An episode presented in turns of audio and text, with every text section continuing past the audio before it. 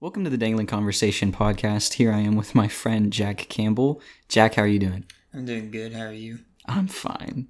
So, Jack, how has this school year, this semester been for you? It's been interesting. Um, better than last semester, I guess. Really? Yeah. What was difficult about last semester? Well, last semester I was in a much cooler place, but then all this COVID stuff happened, and now I'm back here and in person classes, and that's all weird.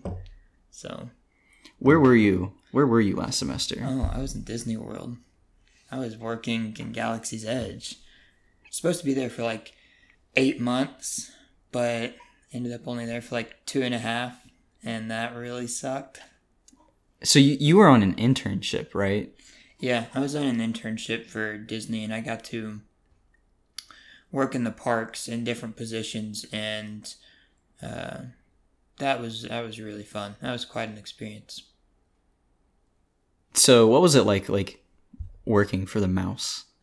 Oh, it was different. I mean, you- literally before I even got there, I had to sign like this waiver contract form and most people when they look at a waiver, they don't care to read it. But mm-hmm. I was like, dude, this is a Disney waiver. I'm curious what's in this. yeah. there are all kinds of stuff like you actually like the best i can describe it is you just about sell your soul to the company like Really? there are actually word for word it says any thoughts ideas drawings or writings you have while employed by the disney company belong to the disney company That's so sketch. so if i i kept thinking like what if i'm working for disney and i mm-hmm. draw like a picture of batman what happens then like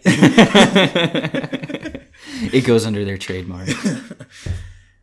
but yeah, that was that was one thing that was interesting is getting to know like all the little secrets of the park. There's things that right now, if you were to ask me a question about, even though I'm not technically employed anymore, You can't talk about. I can't talk about. it. Really? Yeah, I mean, I could I could be sued. really? Yeah, there's one guy that ended up with jail time because of stuff he did after employment. And I'm just like, nah, I'm just gonna. Just gonna leave that out there. Yeah. So out of what you can talk about, um, like what were your duties? What were you what were you doing in the day to day? Um, whenever I started, I wanted to be cross trained in different areas of the, of Galaxy's Edge because um I knew that you could do that and I wanted to I was trained in Oga's Cantina and the milk stand originally, but I also wanted to work to see if I could work with the rides like Rise Rise of the Resistance and Smuggler's Run. Mhm. But uh, unfortunately, since you're trained in food service, you can't do any of the ride stuff. But Uh, I did get trained with um hey Luke. I did get trained with uh, being the character attendants with Rey and Chewbacca. I got Okay. to walk around with them.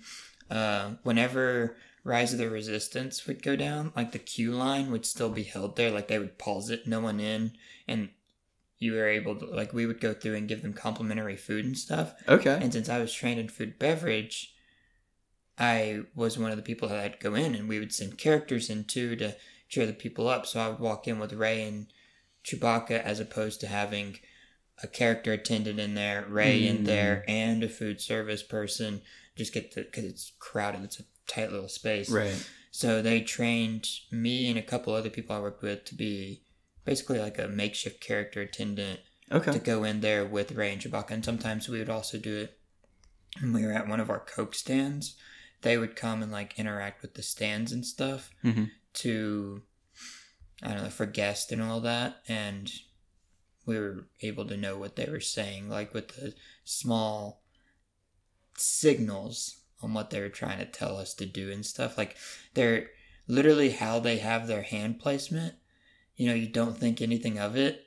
Like But to the guest. employees. Yeah, to Yeah. the cast members, it's a whole thing. They there's I don't even know how to explain it, but they're telling us things basically. And sometimes some of the sin- the signals can mean like full on sentences. Like it's not like a one word thing. Like, Really? full on this is how you should react to this so that I can continue with this type of dialogue or something like that.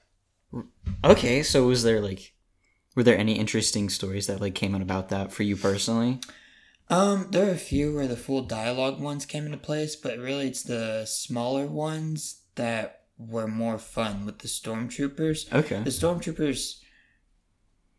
I don't know if I'm allowed to say that. Um, but anyways, so anyways, they uh, they came up and approached me once while I was uh, attending to some guests, some travelers from uh, for Oga's Cantina, and I was checking them in so that they could come into the cantina, and we used uh, what would be referred to as a data pad, a tablet, yeah. and I was checking them in, and one of the storm- stormtroopers came up to me and they're like, "What are you doing with that data pad?" And I just kind of smarted off with the stormtrooper, told him it's none of the first order's business, and so he called another one over there and, you know, asked the same question. I went back to smarting off at him, Yeah. and the uh, the travelers were really interested. They they thought it was really funny, and eventually the stormtrooper would, um, he got the lieutenant to come over, and the lieutenant, you know, went through the same spews like what I was doing the data pad, Yeah. and I just kept consistent with it, and eventually got to them like asking if my allegiance stood with the first order or not, and I said no. So he had me arrested by the stormtroopers, and they took me backstage and eventually some other uh, cast member had to check the people in but that was that was really fun that was probably one of the most fun experiences i had with the characters in the in the park Did you have a character? no no and even if i did i there would be no way for me to tell you in which i would not get in trouble okay, okay, that's respectable. So like what made you what made you want to take that opportunity to take that like semester off to be able to go down to Florida and you know, you don't know anybody, you're kind of you're what in you're in uh, specialized housing, right? Yeah, they they actually like owned four apartment complex areas, and all of the CPs were housed in the complexes. Right now, they're actually selling them one by one because they're building a mega complex Oh wow. where they actually went and asked the CPs, "Hey, how could we do this better?" And this place, I was at a briefing for it. I was supposed to be one of the first 800 to be placed in Oh. this new housing until all this hit. Yeah. Um, the beds have like USB ports to charge your phone. Each room came with like a TV in the wall and like a balcony. And from the top floor, you could actually see Magic Kingdom and the fireworks every oh night. my like, gosh. oh man, COVID sucks. but yeah, so like that's what they did. It was specialized housing. They also had like specialized transportation to get us there. hmm Um, at first, I wasn't sure if if I would do it. Whenever I applied, I thought, um, you know, I would just apply. I probably wouldn't get in, and then What happens happens. yeah, what happens happens. Um, I never got to go to Disney growing up, except for like once. hmm And whenever I did go, it was I think it was my senior year, maybe my junior year. I think it was my junior year. And when I went, it like it blew my mind. Like I was Mm. I went with one of my older sisters, my two younger sisters, and my older sister. I don't think she expected me to have the reaction of like a a, Of a five year old like enjoying the parks. I think she expected it from my two younger sisters, hmm but it was like roles reversed. I my mind was just blown. Like every I wanted to do everything, and it just felt like somewhere that I belonged, somewhere that I wanted to be. hmm So, and I asked one of the one of the employees had like a university on their name tag, and I asked them about it, and they're like, "Oh yeah, it's part of this program where you can come and work for the parks." And I was like, "Oh, that's something I'm interested in," and I just started looking into it. And first semester, I applied, and then I got an email saying that they wanted to do the web-based interview, which is like the second level, and I was like, Okay. "Oh, well, alrighty then." I Yeah. got to the second level, and like it's it's got a very very very low acceptance rate, so I didn't think it would get much farther than that. I was Right. like, "Oh, the web-based interview," but then I finished the web-based interview, and it actually told me right then and there, it's like, "You've got a phone-based interview," and I was like, "Whoa, how do I even prepare to that? Like, how, what, what?" Yeah. So then for like the next two weeks, I like wrote out all these different questions that I thought they would ask me, and I wrote the answers, and I had like five pages front Oh my gosh. And I went to the humanities building Mhm. whenever the phone call was supposed to happen at one of those big tables, and I laid all the papers out in front of me. And I was like, all right, this I'm lady's ready. going to call me and I'm, I'm to be prepared. And I was chill throughout the whole thing. And we just, me and the lady just kind of had a conversation. And I, was, I felt very confident about it all. And at the end, I was just kind of like, this is probably a gutsy move because I don't even know if I'm accepted. But I just like, is there any way that you can put on my file to put me in the Star Wars Galaxy's Edge area? Mhm. And Galaxy's Edge wasn't even open yet. Wait, really? Yeah, it opened in Au- well, maybe it was. It had been open for like a month, so they hadn't even had CPs in there yet. Okay. And I asked her if there was any way she could do that, and she was like, "I'll just put a side note of it." And then, whenever I got my information in December on where I was placed, it said that, and I was like, "Ooh, interview lady came through." Yeah. um, yeah, that's kind of how I ended up there, and I kind of made like a mental decision to myself that first semester, if I got accepted there, that it was just something I needed to do, yeah. like something that I should, I should for sure act on and not let. Pass by. Yeah, I shouldn't let it pass by, and so I did, and then I went and the short time I was there was some of the best time I've ever had in my life, and mm, nothing that I think I'll be able to replace. really, what was what was so what was so fulfilling about it? Well, I mean, it was not just like the fact that I was down there to make magic with people, Mhm. like to make magic for people and to help them get an experience that I missed out on, like something that I wasn't able to do growing up. Right, right. um, and giving other people that childhood memory kind of gave me the childhood I felt I missed out on. And it wasn't just doing things for the guest, but it was also the people I worked with. Like the people you work with down there usually have a very similar mindset and wanting to make magic for people in their lives. Mm, And so it was just like, no matter where you went, people were always. They were always with you. I don't really know how to explain it. They were always excited and they mm, were. It was like their role in the parks was their role in everyday life. mm. Like they were exhilarating, I guess would be the word. I don't really know how to explain it. I mean, there's this one time I was with my friend Laura, Mhm. and we had gone to this place in one of the backstage areas, and I bought like this X-wing fighter, and at first I was thinking, oh, this is a cool X-wing fighter. I'm gonna keep this and put it on my shelf, but. I'd given one of my other friends a Chewbacca that I may or may not have taken from one of the parks accidentally. So wait, hold on. You can say that and not get in trouble, but there's a number of things you can't say and you'll get sued. Yeah, oh, there's a there's like a book upstairs, and my my advisor was tell, talking to me about like ways that I can prove that I did the like that I did a lot of things for the company in order to get credit for my intro to business class. Okay. And she was like, "Is there any way you can like send pictures of stuff that you got?" And I was like, "Man, if I sent you a picture, we'd both be going down." um, so sorry, sorry. Continue with the. You're good. Uh, so I, so I bought this X-wing fighter, and I was just I opened it in the car because I was too excited. I was like, I'm, I'm just gonna open this right now. Yeah. And we are driving back to the apartment complex, and I just kind of rolled down the window and started flying it out the window, and then Laura was like, Wait, wait, wait, no. And she opened the sunroof and started playing the Imperial March as loud as she could. And so I would put the X-wing fighter through the sunroof and it it was so awesome looking. We passed a school bus, and I was like, I wonder what's going through those kids' heads right now. yeah.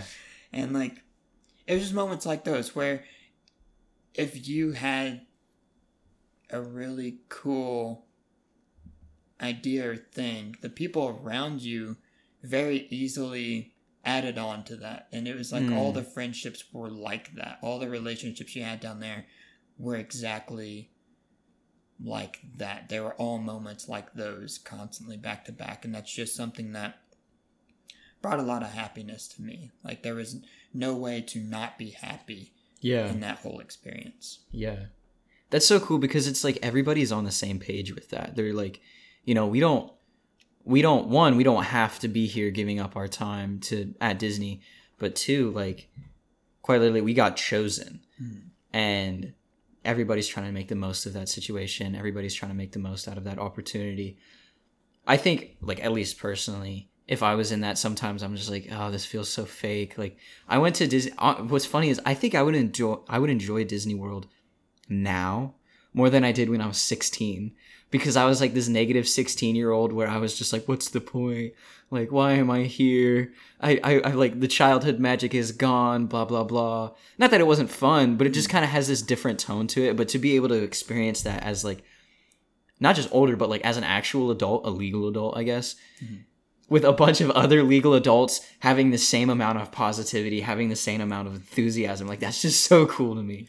Yeah, it's it's interesting. We would often get um, groups where it was just like teenage groups that would come uh, through the park, and so the terminology in different in Disney is a little different. Whenever I say role, that's basically a position that I was in, like when you're a cashier or something. Mhm. So, and when I say travelers, that those are just the people that came into Galaxy's Edge because we Um, Galaxy's Edge is one of the biggest themed areas in the park.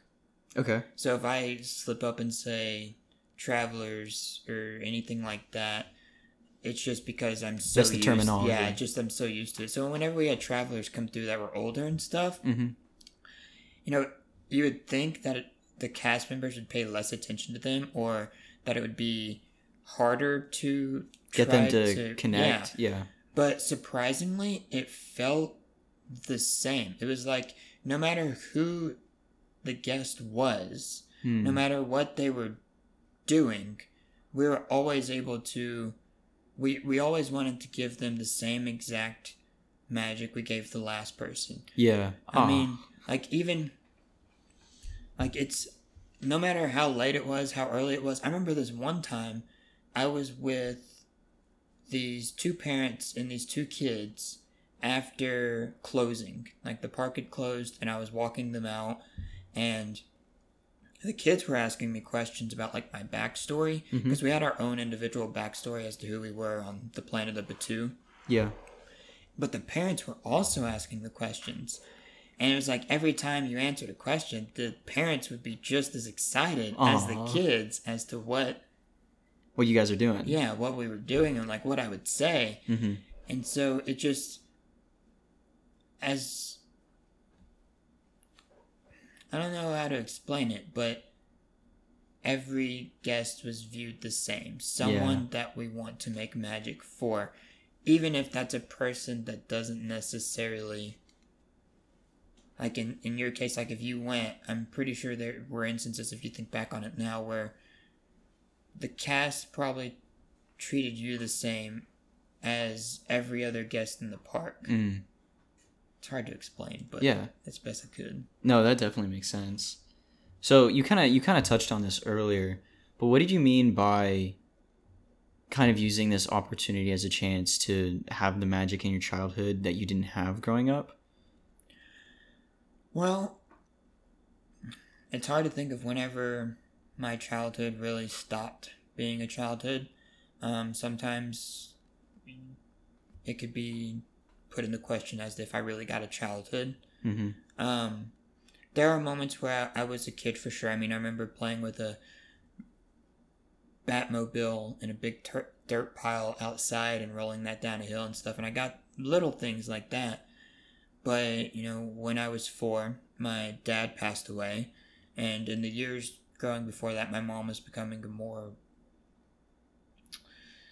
Uh, a bigger alcoholic. I don't know how to explain it, but she's hmm becoming more and more based around alcohol than other things in life. And then after my dad passed away, she kind of used that as an excuse to get worse. Mm. Like she was just like, well, now I have this reason for my alcoholness. Yeah. Alcoholic. Al- alcoholism. That's there it. There you go. um So I'm just gonna use that as a reason to continue doing it. And um, with my dad's social security benefits, child support, all that stuff, she was able to do that and not have a job. I mean, I've I've been alive 20 years and my mom has never had a job the entire 20 years. Wow. Ever because she lives off the government and my dad's death, honestly. She's Mhm. lived off my dad's death for 16 years. Um so it, I guess you could say it started there whenever my dad passed away because he did everything in the house. He took care of us in every way Mhm. got us ready for school and stuff. Um, after that, we started moving around a lot because my mom, of course, would get backed up on rent because she would spend the rent money on alcohol. Mhm. And so we moved from Indiana to Memphis to Hernando to uh, Cordova, then to Horn Lake, then back into the heart of Memphis, then most recently Olive Branch. I think last time I counted, I was in seven different school districts gl- growing up. Oh my gosh. Yeah, and then uh, whenever I was 12, when we moved back into the heart of Memphis after Horn Lake, we lived with my grandma for a while, and um, that was nice. We actually got to relax. We got to be kids for a little while, and then my mom, you know, like the way she is, she was like, "Nope, we got to move." And in a Mm. lot of ways, I view that as her not wanting us to have anything good Hmm. because it's like why can't you just leave we're Mm. fine like why Ah. like you see a lot of movies where it's like oh the mom's leave and the kid's sad well in this instance i think it would have been better if she Mm. had just moved out and left us there because she wasn't doing anything for us right. everything was based around my my grandma and my older sister becca Mm-hmm. they did a lot for us. They did all the mom things that are supposed to be done. Whenever we moved out, there was a big dispute over that. Becca stayed with grandma, and Rachel stayed with grandma because there is no way mom was going to convince an 18 and 16 year old to leave that house during the middle of their high Yeah. school careers. Shannon went on to live with my other grandparents. I I don't even know how that happened. But then it was left with just me, Lily, and Lena with our mom in the apartment in Memphis. Mm-hmm. And whenever that happened, I think that's when it was just finally a hard cut line. You have to mature now. Mm. Because there is no one in this household that is going to take care of you and the twins unless someone steps up. And that person had to be me. Mm-hmm. And so I think for a bit I didn't understand that. Like I was still going through that process. And then um, the stuff in Lebanon happens, whole heart condition stuff. Mm.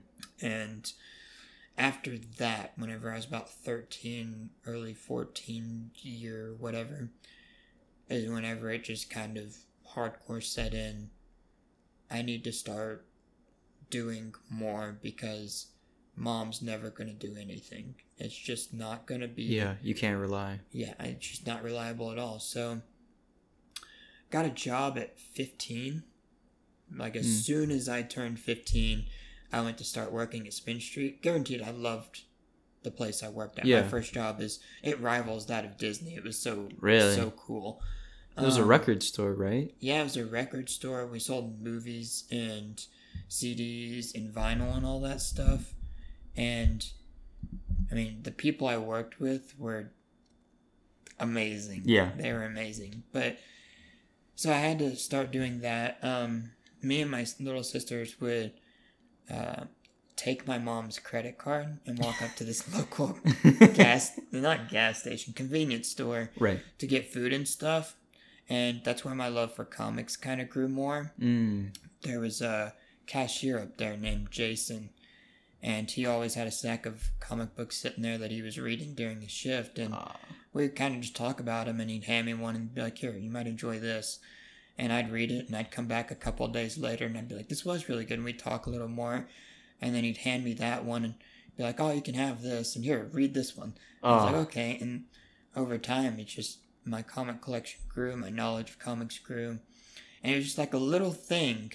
Like, Jason mixed with my boss at Spin Street, Matt, who was a, a really good mentor Right. in a lot of ways. And I don't think he realized that.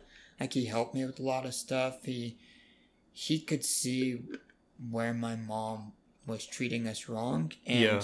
he was an easy person to talk to about that. Hmm. So Jason mixed with my boss at Spin Street, they were like two people through those years that really helped me a lot. It was like I didn't get to have a, a childhood, but I had someone to talk to about things with comics with, and I had someone to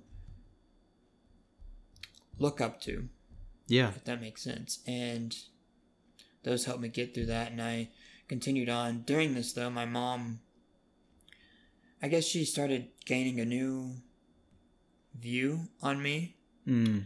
um whenever i got a job i started becoming more of like an atm to her Oh. like she would she would ask me for money sometimes and she would even mix it up in the like in the lies and i was i was very good at calling her out on it Right. And she would be like oh i need $20 for gas. And i remember this one time specifically where she was like i need $20 in gas. And i was like okay pull up to the gas station and i'll you know put my card and give you $20 and she's like do you have any cash you can give me so i can just do it later? And i was like no. Mm. because i know that you're going to buy alcohol and i'm not going to give that to you. Mm-hmm. and she was like no i'm just going to do $5 in alcohol and 15 in gas. I was like no it's the other way around. I'm not an idiot i was not born yesterday Mm. and eventually it went on for a bit, and I was like, if you pull up to the gas station, I will put, I will fill up the tank. But no, I'm not giving you gas money. I will go with you to get gas. And the argument went back and forth. She ended up not even stopping to get gas. Mm. Instead, she had like started this new thing where every time I said no to her or got in an argument with her, it was a uh, character, not development, but destroying piece for her to use to the rest of the family. So she would go and call my grandmother, my Oh. grandfather, my sisters, and be like, Jack is so selfish. He wouldn't give me $20 for gas. Fuck you mean I wouldn't give you $20 for gas? I wouldn't give you $20 for alcohol. Yeah. You're going to tell the story. Tell the whole story. Right. And then eventually, whenever we wanted to move from uh, from the apartment, actually, we didn't want to. Mom wanted to. You want to talk about selfish? Yeah. I was in the middle of my junior year. The twins in the middle of their sophomore you guys are year. established. We're established again, and you want to move to Olive Branch. What the fuck you mean we're selfish? mm-hmm. This is all you. This is all you. And then we were upset about that. And so we were like, okay, you want to move, we'll move, but we're going to do it on our terms. We're going to do it when we see fit. We knew when we needed to leave. We were just like, we're going to hang out with our friends. Mm-hmm. We're going to enjoy the time we have down the road from our friends. Mm-hmm. And then we're going to help pack. Then my mom has this fake panic attack thing Mm. and goes to my grandparents' house and like you know, scratching at the couch and breathing heavily and all that. And you know, we get a call from our grandparents and they're like, "Your mom's having a panic attack. You know, you're staying here for the night." And we're like, "Oh boy, another one of mom's episodes." And when I say panic attack, you know, I know a lot of people have panic attacks that are serious and they're Right. they're very hard to get through. Mm-hmm. Um, when I mention that, disassociate my mom's panic attacks with what a pan. A real, like, Yeah. serious problem. This is an episode for my mom. This is a Mm. hey, look at me for my Yeah. mom. And I even looked into it, and the real panic attacks she have are from her addiction because her body has replaced alcohol as water in her mind. really? So whenever she whenever she goes without alcohol for too long, It's like a withdrawal. it's like a withdrawal because it's like, oh, we don't have water, and her body goes into this panic Oh my mode, gosh. and that's what happens. So she can even self-induce these by not drinking for a couple of days, and I, I wonder if that's what she did to make it seem more realistic to my grandparents. I have not thought about that. I Hmm. wonder if she knows that she can self-induce these panic attacks. But anyway, so we we get to my grandparents' house. I'm the first to get there, and Lloyd and Lena are later. Mm-hmm. And I'm sitting on the, the couch talking to mom, and she's like, Yeah, it's just nobody would help me move, and yada yada. And I started going into, I started freaking out and stuff, and I was like, what are you talking about? And she started going on and on about us not helping her or anything. And my grandfather was sitting there. And I respect my grandparents completely. Right. But my grandfather said something to me. He's like, You need to respect your mother. And I looked at him in the eyes and I said, She is lying to you. And I will not admit to anything to you or to her. I don't care what it is. Mm-hmm. I respect you. I love you, Papa. But no, I will not apologize for something I did not do. Not to you, not to her, not to grandmother. Mm-hmm. And you can look at me and say I'm whatever you want. You can call me whatever names you want to call me. But at the end of the day, I'm not going to admit to being this monster she says I am when I know I'm not. Yeah. And he just kind of looked at me like I was crazy and stuff. And I was just, it was in that moment that I realized it was a me versus my family thing. Mm-hmm. She had already shaped this opinion of me and everyone that was supposed to love me. Mm-hmm. And it was just like, oh, this battle is lost. I'm I'm fighting a battle that I have already lost. Yeah. They already see me as this monstrous being. So I just kind of, I was like, I'll sit here and listen. Mm-hmm. I, and I did that. I just sat here. I didn't say a word. And they were like, you should apologize. And I, just, I didn't even say anything to them anymore. I was just like, okay, okay, Yeah. okay. And eventually, I had to go with my grandmother to get my sisters. And my grandmother is one of those sweet, sweet ladies, best cookies in the world. Mm. Grandmother on my mom's side. Let's just yeah. There's a grandmother on my mom's side, grandmother on my dad's side. There's a differentiation. Starch, difference. Yeah. Mom's side is who I'm talking about now. Dad's side is the one we lived with before we went back to Memphis. Yeah. So I started talking to my grandmother, and my grandmother just gets this deep, enraged voice and starts going off on me on my way to pick up the sisters. And I just kind of sat there. I had never heard my grandmother like that. Right. I was like, that's how bad my mom has shaped my image to them. That she took the sweet grandmother that I love and I could sit there and listen to her.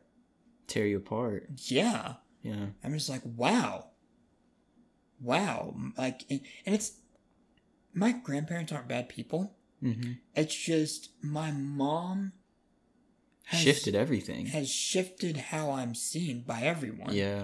Because my mom calls and talks to my grandmother every day and all that stuff. Yeah. So it's like bringing a knife to a gunfight. That's what it is. and so I just eventually gave up. I stopped talking to my mom when I was like 16 because the arguments were just getting too bad. Um, I mean, there was a time where I told her she didn't want to want me to see my dad's brother anymore. She didn't want me to see my uncle anymore yeah. because she wanted me to hang out with her boyfriend uh, more often to like gain a father son relationship or whatever. Right. And there, I remember one day I walked into the living room and I was like, no, I will not do a damn thing with Dino until I can see Uncle Charlie again. Mm. And she told Dino, and I think this is like the one of the only times that he talk, took off work to do anything with me. He came into the living room, threw my laptop at the wall, and then started hitting me. Oh my. Oh my gosh. So I was like, oh, okay. And I just kind of sat there because what do you do? Yeah. What do you do? Um, keep in mind, CPS has been called multiple times. so- Yeah. But CPS does nothing.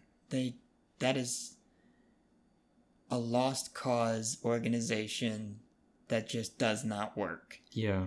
If social media Hmm. wants to get in a conversation about one thing that needs to be revamped, it's Child Protective Services because it fucking sucks. As he spills his Coca Cola over himself. I completely missed my mouth for a second. I was like, you were at such a good end point too, and it sucks. like I felt it touch my lips. And I was like, oh, it's not touching my tongue. It's touching my chin. Something's wrong here.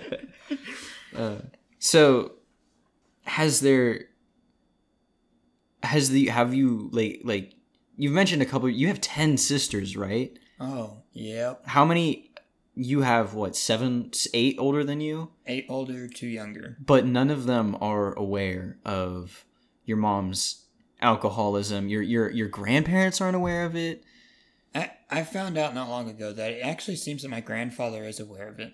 okay Um, I think Lena told me. Lena's okay. The eight older are Olivia, Candace, Alexis, Alicia, Kylan, Becca, Rachel, Shannon. okay Now that's a lot of names to remember, but all of those don't start with an L. So keep that in mind. The two younger are Lily and Lena. Lily they start Lena. with an L. yeah So that's how you can differentiate the younger and the older. mm-hmm So Lena told me not long ago that Papa actually told her once that they're aware of it, but they don't do anything until my mom asks for help. And I see where he's coming from. That if you help someone that doesn't want to be helped, you're not gonna ever amount to anything. yeah but But at the same time, when how far do you let them get before you step in? yeah It's like it's it's an interesting thing that I've thought about many many times. Like, should they have stepped in and like took us in mm. instead of leaving us there? Like, I understand you don't want to step in and help my mom, but you're what you're hurting us? Like, yeah what- when do you step in and help us? Like, we we aren't even old enough to ask for help. right Lily and Lena, they weren't sure what was going on until until after the Le Bonheur stuff, and they Mhm. realized how bad it was. I mean, I was supposed to die. I was in my bed for seven days in a semi comatose state, and my mom was going to do nothing. My doctor told me one more day, and I would have died that morning. hmm. I was supposed to die the next morning, and my mom didn't do anything. The only reason I ended up at the hospital was because my grandmother came upstairs and told my mom, I'm calling an ambulance, yeah whether you want me to or not. And my grandmother got me the treatment I needed. Right If my mom had continued taking care of me that night instead of Shannon or my grandmother, I just wouldn't be here. yeah That's how bad this was. mm-hmm CPS was called then too, but they didn't do shit. Um, Wait, so so you've mentioned the Le Bonheur thing twice, but kind of like, kind of explain that. You you talked about going to the hospital, having to be what what happened? Well, so I was born with a heart condition. Mm-hmm. There was a heart murmur when I was born, but you know, since I've got the mother I've got, that was never checked up on any. Yeah. Uh, whenever I was eight or nine, when we moved in with my grandma, my grandma, I guess she'd remembered that I had a heart murmur. I don't remember what it was, but she told my mom to schedule me a doctor's appointment with a cardiologist. And since we now lived with my grandma, my She could get under her she, more, She yeah. had to do it. So they scheduled one, and they found that I had a bicuspid aortic valve Okay. and they're like, this needs to be checked up because it can cause another problem that could be very, very bad and require a surgery. And my mom was like, okay, let's ignore it for five more years. Mm. So, five years later, and my school asked for a physical to be done to go into the seventh grade. Mm-hmm. And my mom's like, okay, we can do that, but enter him into school first. And the school's like, okay, but we're going to be on top of you about getting that physical done because we require it in order for him to go to school here. Right. So she finally gets the physical thing, like appointment started and all that, and um, I go in and my doctor's like, "All right, well, uh, something's not right. His heart doesn't sound okay. I want you to see a cardiologist at Le Bonheur." And Le Bonheur's the biggest children's hospital in Memphis.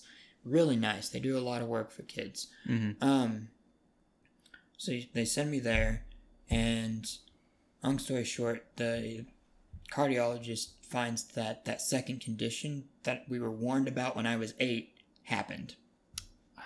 So they do a surgery to fix that, and that surgery was real easy. wasn't scary at all. Didn't mind it. But three months later, I got a staph infection in where they they put like a metal stent in my heart to keep it Mhm. open. And I got a staph infection from who knows where. It just happened. Right. And it went straight to that stent and started attacking it. Mm. And then started attacking everything else. Well, since my body hadn't accepted that stent yet as part of my body, It made it so much worse. because my immune system wasn't there to fight. Oh, So it was like my doctors explained it to me like this. Imagine you're you have an army of a million people going to fight one guy, but that one guy can multiply every time you try to fight him because it, he's it's just you can't fight on an object that your body doesn't yet have. Mm. I don't know how to explain it better, but basically, my immune system went into fight. Staph kept multiplying because it could have as it could have as big of an army as it wanted to, and so it wiped out my immune system. Hmm. I can imagine how bad it is whenever your own immune system loses a fight. Damn, I think about that. Like I just visualize like, that happening. My immune system got its ass kicked. whenever you, whenever you said the uh, the army analogy, I thought of that one scene from Kung Fu Panda, from the first one. You know what I'm talking about? Whenever he's having the drink. Anyways, sorry. I think of I think of the endgame fight. It's like my immune system was Thanos with his army. They're ready to kick ass, and then the portals open up, and they're like, "Fuck."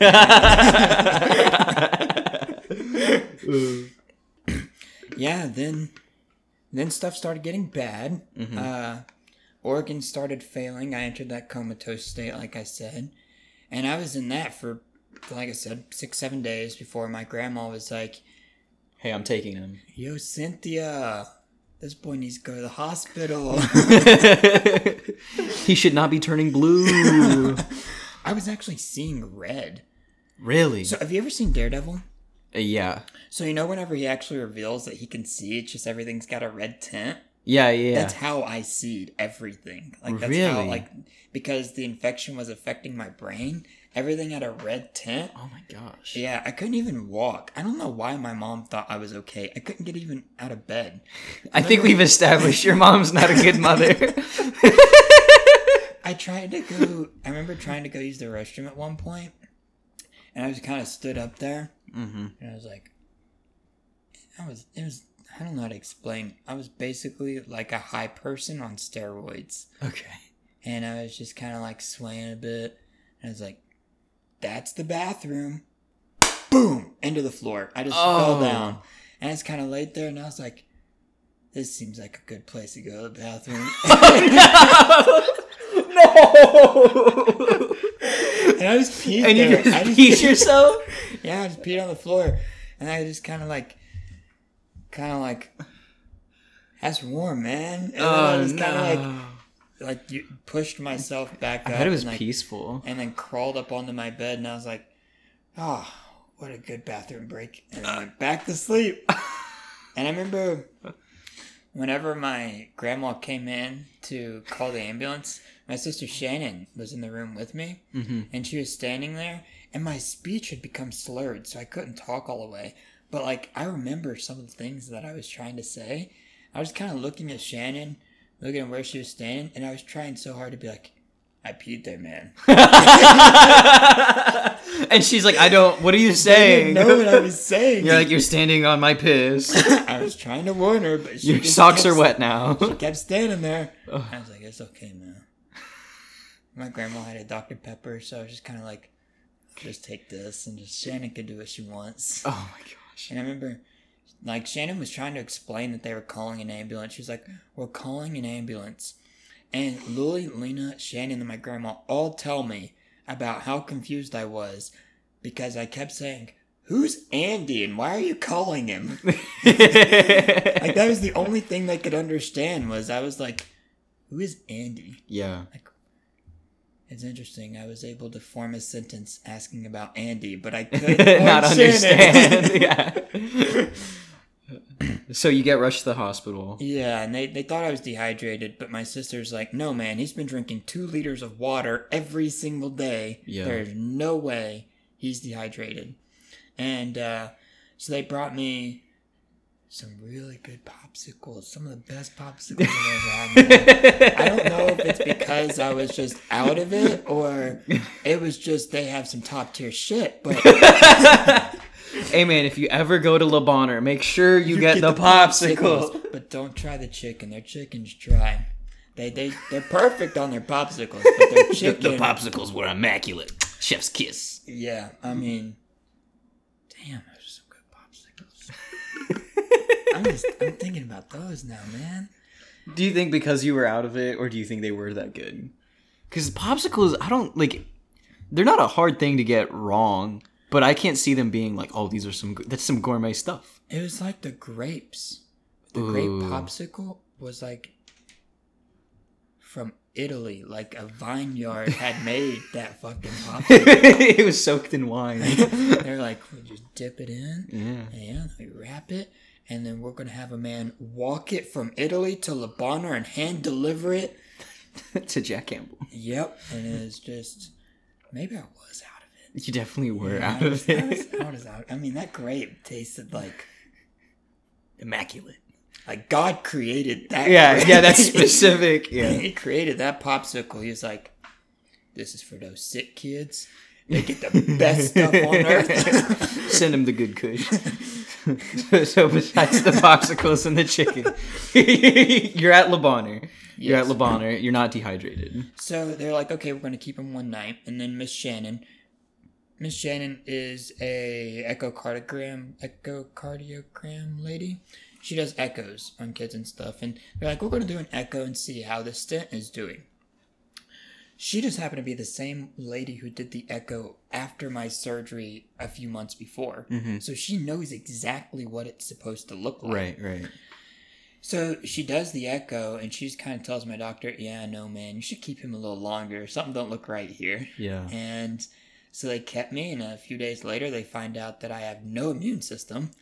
And they're like, Okay, so we're going to put him in the ice. So they wrap me in this ice blanket that had like a cooler at the end. Okay. So it was an, a blanket made of ice, basically. There's like, Yeah. you had the the cotton or whatever there, but inside the cotton was ice. Think of a heating blanket, but But the opposite. Yeah, yeah, yeah. And then you had like a it was like a sleeping bag basically. They slipped it on me, they zipped it up, and at the end there was a cooler Mm. inside. So there was no way that my body could heat it up and melt the ice. Fuck that blanket. Fuck that cooler. Fuck that person who like, came up with that idea. I was hallucinating at the time, hmm and whenever they put that on me, I thought I was in the Winter Hunger Games, and there was this little blonde boy who kept trying to kill me. I like, nah, man. Built different. Yeah. So they put that on me to slow down my blood flow. okay. Because they're like, immune system's losing. The whatever it is is passing through the blood and it's shutting down everything. Kidneys started failing.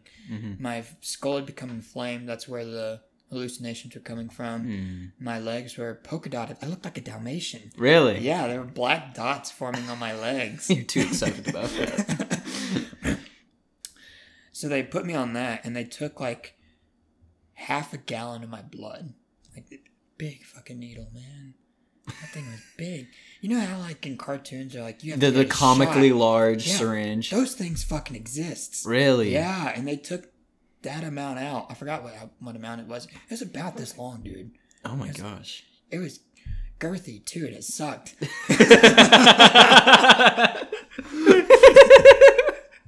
I've never heard the word girth applied in to describe a, a needle. Long, girthy, sucky needle. Stop. Like,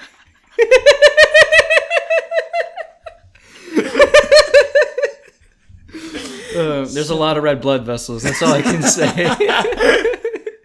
okay.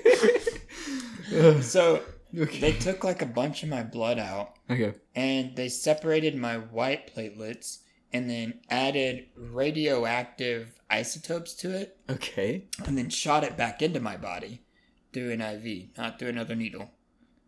If it would have been another needle, I just would have given up. Let me die. But so they shot that back in and made my blood radioactive. And yeah, no man, I didn't get any cool powers. Come Nah. on. Super skinniness. and uh, So then that happened, and they they came to a conclusion. One of seven things are what's going on here, Oh my gosh. and one of two things caused one of these seven things. And they had like five teams. Like they were like the disease team, the bio team, all kinds of different teams and people arguing over why I was dying and how to fix it. And you're just Jay Chill, and you're like, hey, It was like I was living an a fucking episode of House, dude. Yeah. They were just going back and forth. casually. And then they were finally like, let's just all agree to take the stent out and see what happens. Okay. And some they planned that surgery for like a Tuesday. And uh my surgeon comes in Sunday because he's Mhm. like, I just wanted to come in, check on him. And he looks at me and he tells my mom, I want him to go down to the ICU the day before the surgery instead of after the surgery. I just I would prefer him to go down there before. And before he goes down, I'm going to schedule an MRI Okay. so I can look at his heart and know exactly what we're going into. And we told the nurse that's what he said. And She was like, "That's not normal. You Mhm. Don't you don't send a patient to the ICU before the surgery." Right. And uh, later on, after everything happens and stuff, my doctor would he, he told me he said uh, when he walked into that room and he looked at me, he said he didn't know why, but he knew I was going to be one of the kids he was going to lose. I was not going to survive it. Mhm. And he said he wanted to try to stop that, and that's why, He sent you down to the ICU. yeah. And um, the next day, we went down and we did the MRI. And whenever I got into the MRI, one of the chief MRI guys of Le Bonheur was back there doing it. Okay. And uh, as he was watching the scans come over, because it shows a picture each time it goes, Right, does the right. loop. As he watched it, my aorta was growing inside of In between chest. yeah, in between the scans, and he was like, "Okay, we need to stop this right now. Someone call his surgeon. We are leaving. We are taking this kid to an operating room right, right now. Wow.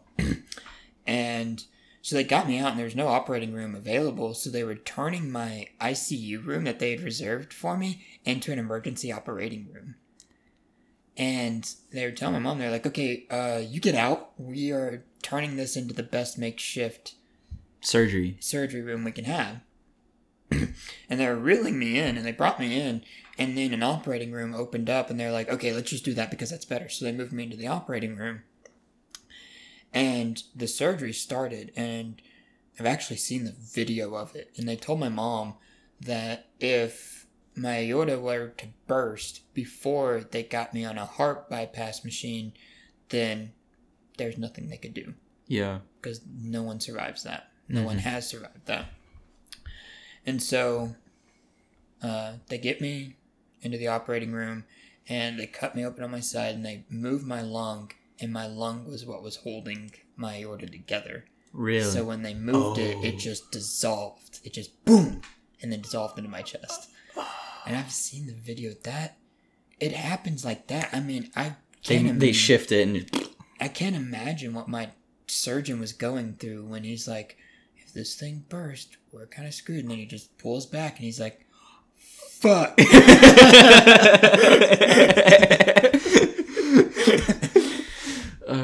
It's like if you're nervous for a test and you're like, I'm going to get an F. And then your, your teacher hands you the test and it already has an F on it. And you're like, no, he hands it to you, but it's like folded. You know, it's it's not it's not it's not like here you go. He's like you're gonna want to hide this yeah, thing, here you man. go, man. yeah, that's exactly how it was. And a few years after, I go to this uh, heart camp every year. Mhm. And the first two years, it was to learn about my condition, but now it's to teach other kids about theirs. Mm. And uh, it's all Le Bonheur based, and they send like 50 kids and stuff like that. And it's completely staffed of doctors and nurses from Le Bonheur.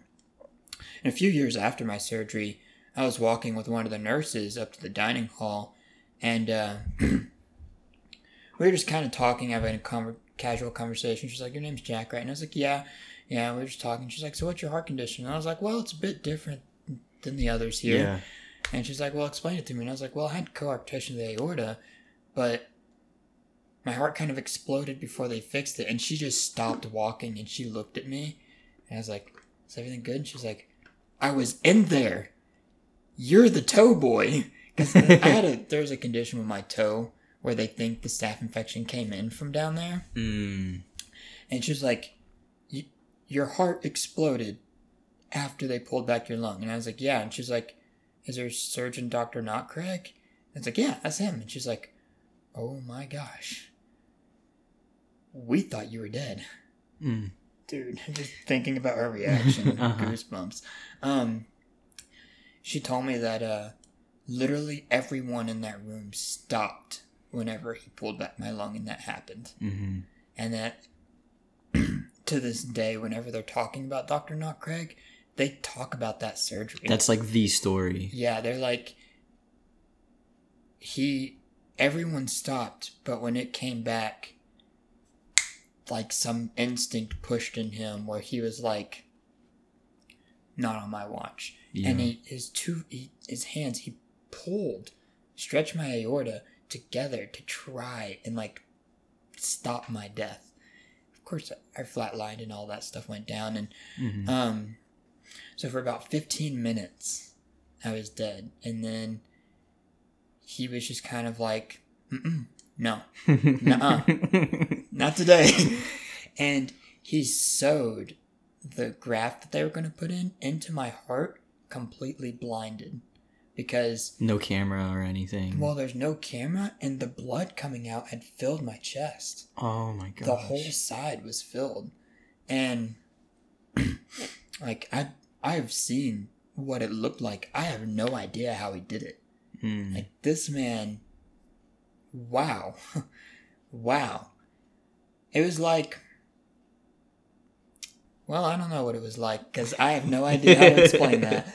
And so that happened and they told they told my mom that i was gone they like notified the family they were like the aorta burst there was nothing we could do Yeah.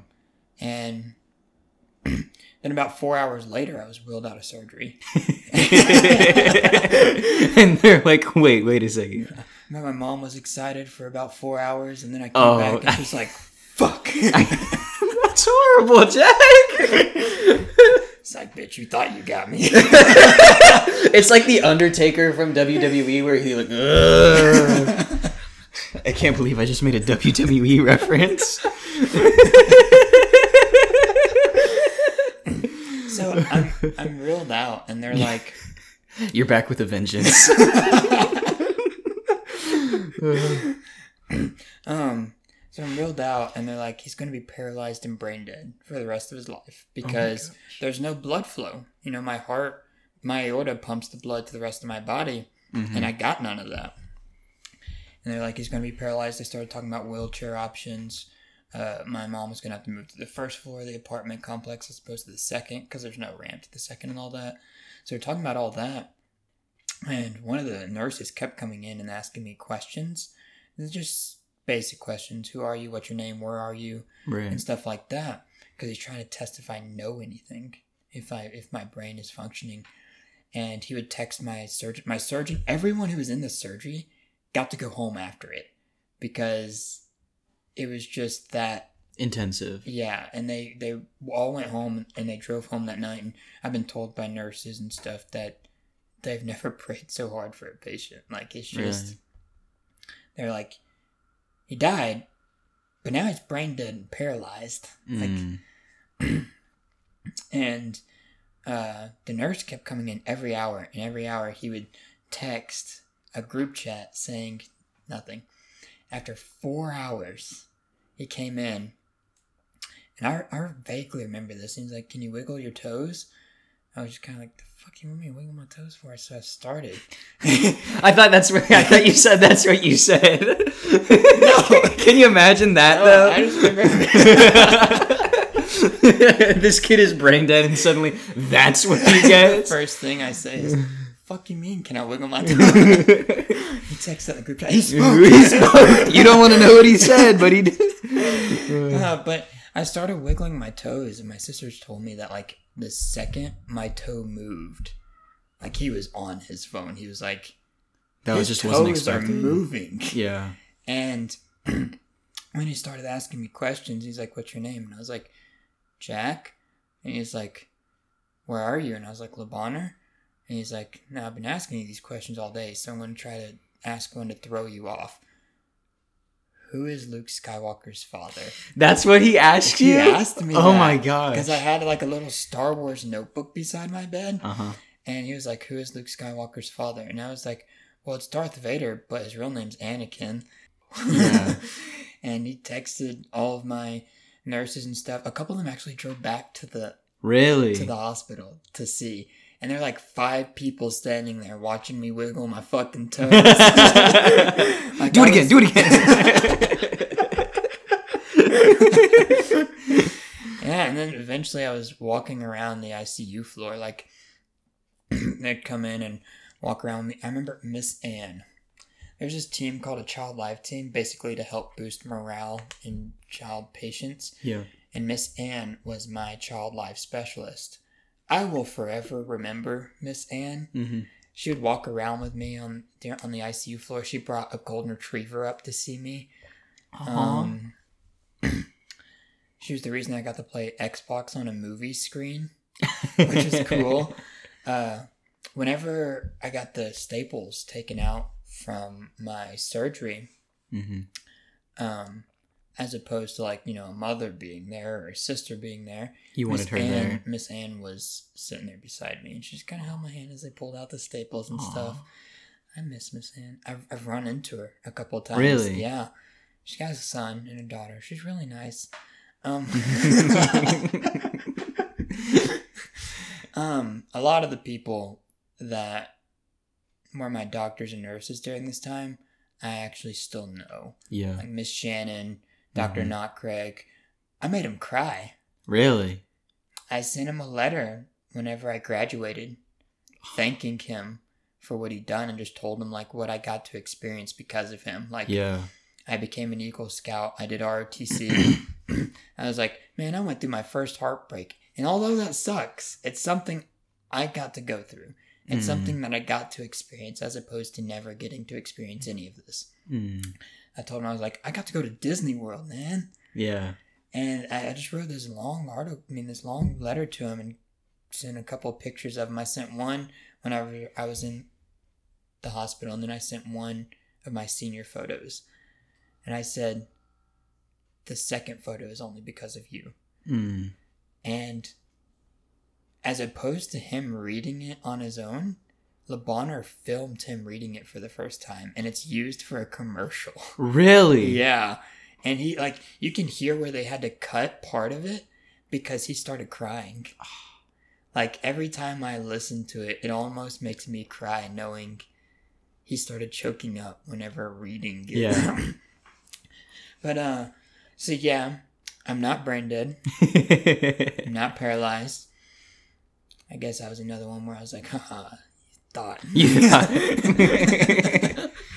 so so in that 15 minutes, like do you do you remember anything from that? Like you remember going in for the MRI, you remember going into surgery, but was there anything like in the middle or after like waking up any trying to I guess regain function? Yeah, um whenever whenever I went into the surgery, like I remembered being wheeled like flashes of being wheeled in because I was whenever my aorta decided to start expanding, Mhm. that was whenever the Staph was like Here we go. and yeah, it was like we've been fighting this war like pansies the whole time. Let's just start fighting everything at once instead of one at a time. Yeah. So then my kidneys were like, "We're done. Yeah, time to head out. We're done." One of my lungs is like, "I'm done too." Pancreas, thyroid. They're like, actually, they left the fight a long time before that. But Yeah. my brain was also like, "We'll fight, but also, we're done." Mm. So I only remember like flashes of things Mhm. around that time. Like I can I can picture whenever I was going into the ICU and I was like and then I can picture whenever I was in the MRI and then I remember whenever I first got reeled into the real operating room. Mhm. Um, So then, like, whenever the 15 minutes thing happened, I remember during my surgery, there was a point where I saw the brightest light I've ever seen in my entire life. Like, I've not bright in like a blinding way, but like whenever you look at a light, you know how you see like the whiteness of it? Mm-hmm. It's like that, but on a scale that you can't describe. Okay. The only way to describe it is by saying that it's indescribable. Mm-hmm. And I remember feeling I was there, but at the same time, like, couldn't feel my feet touching the floor. It's like, I have a physical body. I know I'm, like, grounded, Yeah. but I don't feel it. And then I know that I never turned around, but when the light hit about here, just in my peripheral vision, I knew the light stopped at me. Hmm. Like the the ray stopped at me, and behind me was nothing but absolute darkness. Hmm. I, it just it was nothing you had to see to know it was there, yeah. and it just felt cold. And I remember there was a silhouette of someone standing in the light facing me, and I actually used to think that it was two lights because of the silhouette. Okay. the- the way the light divided on this person, but now I think it's actually one light, and because of the silhouette, it looked like two. And I don't know who that was. Whoever it was, they didn't have hair because I don't remember. Like you know, hair is very distinct. Yeah, no, especially Like, from a silhouette. It wasn't there. So uh, there are many things I've thought about, like who could have been. I mean, maybe Jesus went bald after he died. I mean, uh, I've thought maybe Peter mm. because there's no real like description as if Peter's bald or not, but. There was one prophet where like oh, I think it was a prophet. It might have been like Eli or Elijah or whatever, where these kids like made fun of him essentially for being bald. And then he's like, "Okay, God, send a bear to kill these No. children," and he does. Like, it's Oh a, it's, it's kind of problematic, but anyways. but my dad was bald. Mm, So there's a lot. Uh, there's been a lot of question in my head as to who was there, but I've just kind of had to let it settle out. It's whoever was supposed to be there mm, because there is no. It's just peaceful. It's just nice. There is nothing. You know, sometimes you can be happy, but you know that there's some other emotion going on. Low key. yeah. None of that was there. There's none of that low key stuff. None of that Mm. deep down inside. Happiness tinged with just like Yeah. sadness sometimes, but that wasn't there. Yeah, it wasn't there. And during this time, I was actually becoming agnostic, atheist type of thing. I was just kind of not necessarily going against my beliefs, but just falling out of it. Just Yeah. never acting on it, not sure what I believe, so just not even thinking on it anymore, just dropping the whole thing entirely and just doing me. Yeah. And so whenever I came out of my surgery, my first thing was operating lights. That's what it was. Yeah. And so I, I my surgeon came in one day and he was like, So how you doing stuff? And I was like, So did I wake up during my surgery? And he was like, Hell no. I was freaked out enough. You'd have fucking woken up. Like, Yeah. Yeah. Um, and I was like, but I remember seeing these bright lights, and there was a man standing there, and he was like, even if you did wake up, that sure as hell wouldn't have happened. I Mm, was like, what do you mean? And he was like, we went in through your side. right. You were laying on your side. If you would have woken up, you would have saw on the wall. yeah. Somebody's belly button. Yeah, and I was like, uh oh.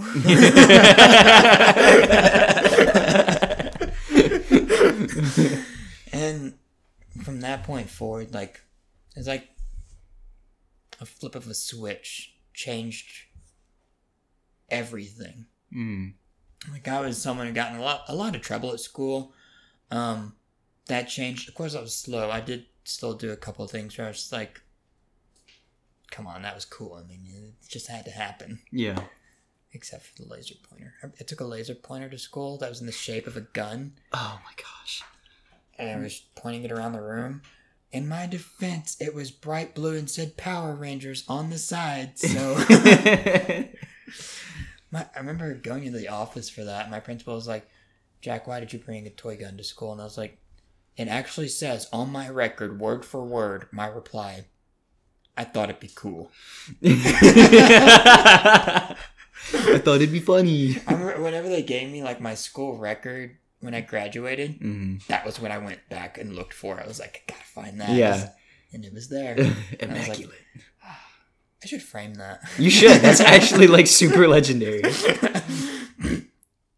um, see, I still did minor things like, okay, that one wasn't minor, but I still did some stupid stuff. But I grew out of it. Eventually, I I changed to hung out with his friends because I had a big following in middle school. A lot of people I talked to because of the stupid things I did. Like people were like, People like that. yeah, they're like, this man. Yeah. I sold gum. Like Yeah. a drug. Yeah. Like half a pack for a dollar, full pack for two dollars. I was scamming these kids. Jack's on his grind. There was one kid, I remember I convinced him to give me twenty dollars for four sticks of gum. Sticks? Not even packs. That's four sticks. that's five bucks a stick. Exactly. Ah, Kids have no Jack. concept of money. and uh, so yeah, I, I knew a lot of people, and then whenever I was in the hospital, not a single one came to see me. Mm. How old were you, person. by I the way? was thirteen, Okay. and I guess that kind of gave me the realization of these people aren't really my friends. They're just my friends because of what I do, Yeah. because of how. Whenever they joke about, "Hey, you should do this," I'm just kind of like, Okay. "All right, let's go." Yeah. The time I brought matches on the bus and started lighting them. Oh my gosh. Um, I was gonna. I got a kid arrested. I broke a smart board. Whoa, whoa, whoa! How'd you how'd you get a kid arrested? um, so I started. My sister Kylan was a big couponer, Okay. and she bought like 500 boxes of the 24 count of Crayola crowns. Okay. And so we didn't need all of those because we were in middle school. So I started taking them to school. And if you ask anyone from White Station of my graduating class, they will tell you about the crown war. Basically, I would break a crown into two or three pieces and I'd throw it at someone, Mhm. right? And then they'd throw it back. And I started a market for crowns because we would just throw crowns when the teacher wasn't looking. Yeah. A dollar a box. you made your own supply and demand. Yeah, and uh, I remember this one time I was sitting by Big Benny, and uh, we were on the bus. And Big Benny, he was kind of gutsy with me, but he got caught for everything he did. hmm Um, and I had some leftover supply from the day, and um, he was sitting beside me, and I was like, "Big Benny, you want to have a good day?" He's like, "Yeah." I was like, "I will give you a whole box for free. He had really big hands, real like football player hands. Yeah, yeah. And I was like, I'll give you a whole box for free if you can carry all the crowns broken into pieces of three in your hand and throw them on the bus. Like, and we were sitting in the second to last seat. Because you were one of the cool kids at Oh, the back yeah. of the bus. First day of sixth grade. It was a sixth, seventh, and eighth grade school. First day. I was like, I ain't sitting with these assholes up front. I went straight to the back and sat with the eighth graders. And Jasmine was kind of like the lead back there. And she's like, What are you doing back here? And I was like, I'm fucking sitting here. What are you doing? and she was like, Okay, you stay. So we ended up becoming good friends. And I became friends with everyone back there. yeah. And um, so I'm sitting back there with Benny, and he's like, "All right, bet." So I broke all the pieces into three or 4 and I Mhm. put them in his hands, and we could fit more. Three boxes later, Oh my gosh. He's got his hands completely full, and I'm like, "Oh boy, here we go!" I'm I'm excited Mm-hmm. and the bus comes up to a red light and whenever the like it stops you know whenever you stop it like kind of goes forward and then backward Yeah, yeah. the second it did that go forward motion he went whoosh Uh huh. wow it was beautiful I, I remember just hearing the uproar it, he reached the front of the bus like Really? he hit the bus driver and I just remember people going, "What the fuck? it's raining crowns!" I mean, like there were people like hollering, there were people excited, there were people like, "What the fuck was even that?" Yeah. And oh, it was great. The bus driver pulled over and called the cops. what? Yeah, and she was like, "Who done that?" And I was like, "Oh shit, money, Benny, we've been caught." And he's like, "It's all good. I've been arrested before." And What? he confessed up. At like as a, like a seventh grader? Yeah, he confessed up, and they took him home in a cop car that day. I don't know what happened. He was on the bus a week later. Yeah. yep. Good times. Legend. I could go on for a long time on things I did in middle school. I feel like you're one of the few people I know that has a good middle school experience. I I I hated middle school. Middle school was probably the one of the worst points of my life. well, I mean, I died in middle school. You're like, I don't want to hear your whining, Noah. I mean, I it's just because I guess my home life sucked so bad. Like I had to take care of my sisters. I didn't really have time to have fun. yeah. So whenever people said, "Hey, this would be cool," I was like, "All right, let's see if it actually would be cool." Yeah. And I did it, and I started the Hornet War, too. A hornet, like with bugs? Like, no, you know the uh whenever you like roll a piece of paper super super tight and you shoot it with a rubber band. No. I'm Oh, not familiar. Really did have a sucky middle school. I was homeschooled. I was homeschooled. So basically, you take a piece of paper about this long and you Mhm. roll it up as tight as you can get it, and then you take a rubber band between your two fingers and you shoot it with one of the with one of the bands, Yeah. and it hurts like a bitch. I mean, if you get the paper just right, you leave a mark. really? And so I had a bunch of rubber bands. So I started doing that and selling rubber bands too. There was this one time, this one teacher, like she got so fed up with sweeping up paper. Whenever we walked in the door, we actually had to put all of our rubber bands in a stack on a desk. Really? And there was one day that stack was this high. Oh From where not only I had been buying them, but other people. I had started the market in Yeah. the school this high, and she was like, "Why do y'all even have this?" She went on like a fifteen minute lecture on like why this is an issue, and I was like, "You keep complaining, lady. I'm proud." I'm proud. Dude, I remember in when I was in middle school, that was like when silly bands were the thing, Mhm. and that had its own economy of like people trying to sell them and stuff. There was this one kid who was strapped up. He came to church strapped up one day, and he lost circulation in his arms. Like his like he couldn't move his hands and his arms like went white and stuff. So the leaders had to come and they pulled out scissors. This kid started losing it because he's like, "No, don't cut the silly bands off." And they're just like snipping them. This kid was crying because he was just so so upset because he viewed that as like his status, you know? Yeah, that that happened in my middle school too. Um, that's kind of where I got the basis of the idea of my Yeah. My rubber bands. I was like, My rubber band empire. people were like, they're already buying them in silly band form. I just need to make the normal form worth something. Yeah. So give like, him a reason. they like the Crown War. So how about Hornets, but with everybody? with everybody. that was interesting. The whole Hornet thing. The really, if my sister ever bought anything with coupons and gave it to us in bulk, That's what you made the economy. yeah, I was like, okay, I just need to adapt. Yeah. And then after like the whole heart surgery thing, I was like, time to close up shop, rethink some things. I'm retired. so, as we wrap this thing up, is there anything you want to plug? Anybody you want to shout out? Anybody? This is your time to be a Grammy nominated. This is your Oscar speech. Oscar speech. Um, shout out to Batman. Okay. Of course, of course. best created character ever. Okay. Which version? Uh, ooh, fuck. Well, um, also, which Robin? That's very important. Jason Todd for the Robin because he dies. Um, Relatable.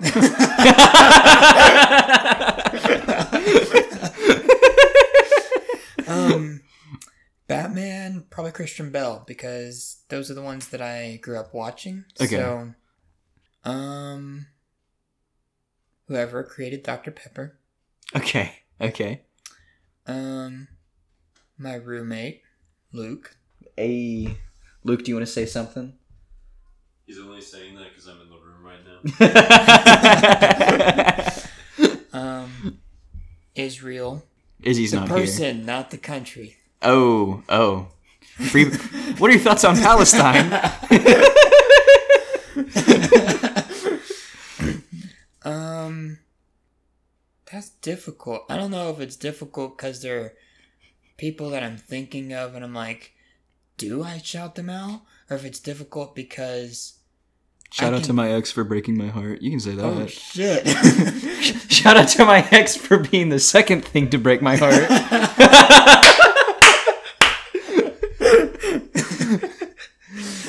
Um, who? okay, what do you think? Who should I shout out, Luke? um, Sarah and Laura. Ooh. Sarah and Laura. They Sarah is an Australian girl who we hung out a lot and it was really fun. Laura is from Colombia and they were just like, oh, in Eden. We all just kind of hung out a Yeah. lot and often and it was really fun. And they they're like the heart of the magic I felt Aw. in Disney. hmm Like it was just, you know, I expected it to be. Uh, well, I don't really know what I expected it to be, but it fulfilled those. But they made it something more beyond Yeah. what the fulfillment was. So definitely a shout out to them. They are people that I won't forget. Well, Mhm. of course, Luke and Israel, and and and Noah, but but like, of course, I'll remember you guys because I'm spending four years with you. right. But there are people that in just two months' time, Made that much of an impact. yeah, they Yeah. made enough of an impact to to fulfill giving me a childhood in which I Mm. didn't have. Well, Jack, thank you so much for being on the podcast. Thank you for sharing your stories and thoughts. And I know you have more stories that you could go on about. But yeah, thank you so much. Mm-hmm. It's was a pleasure being here.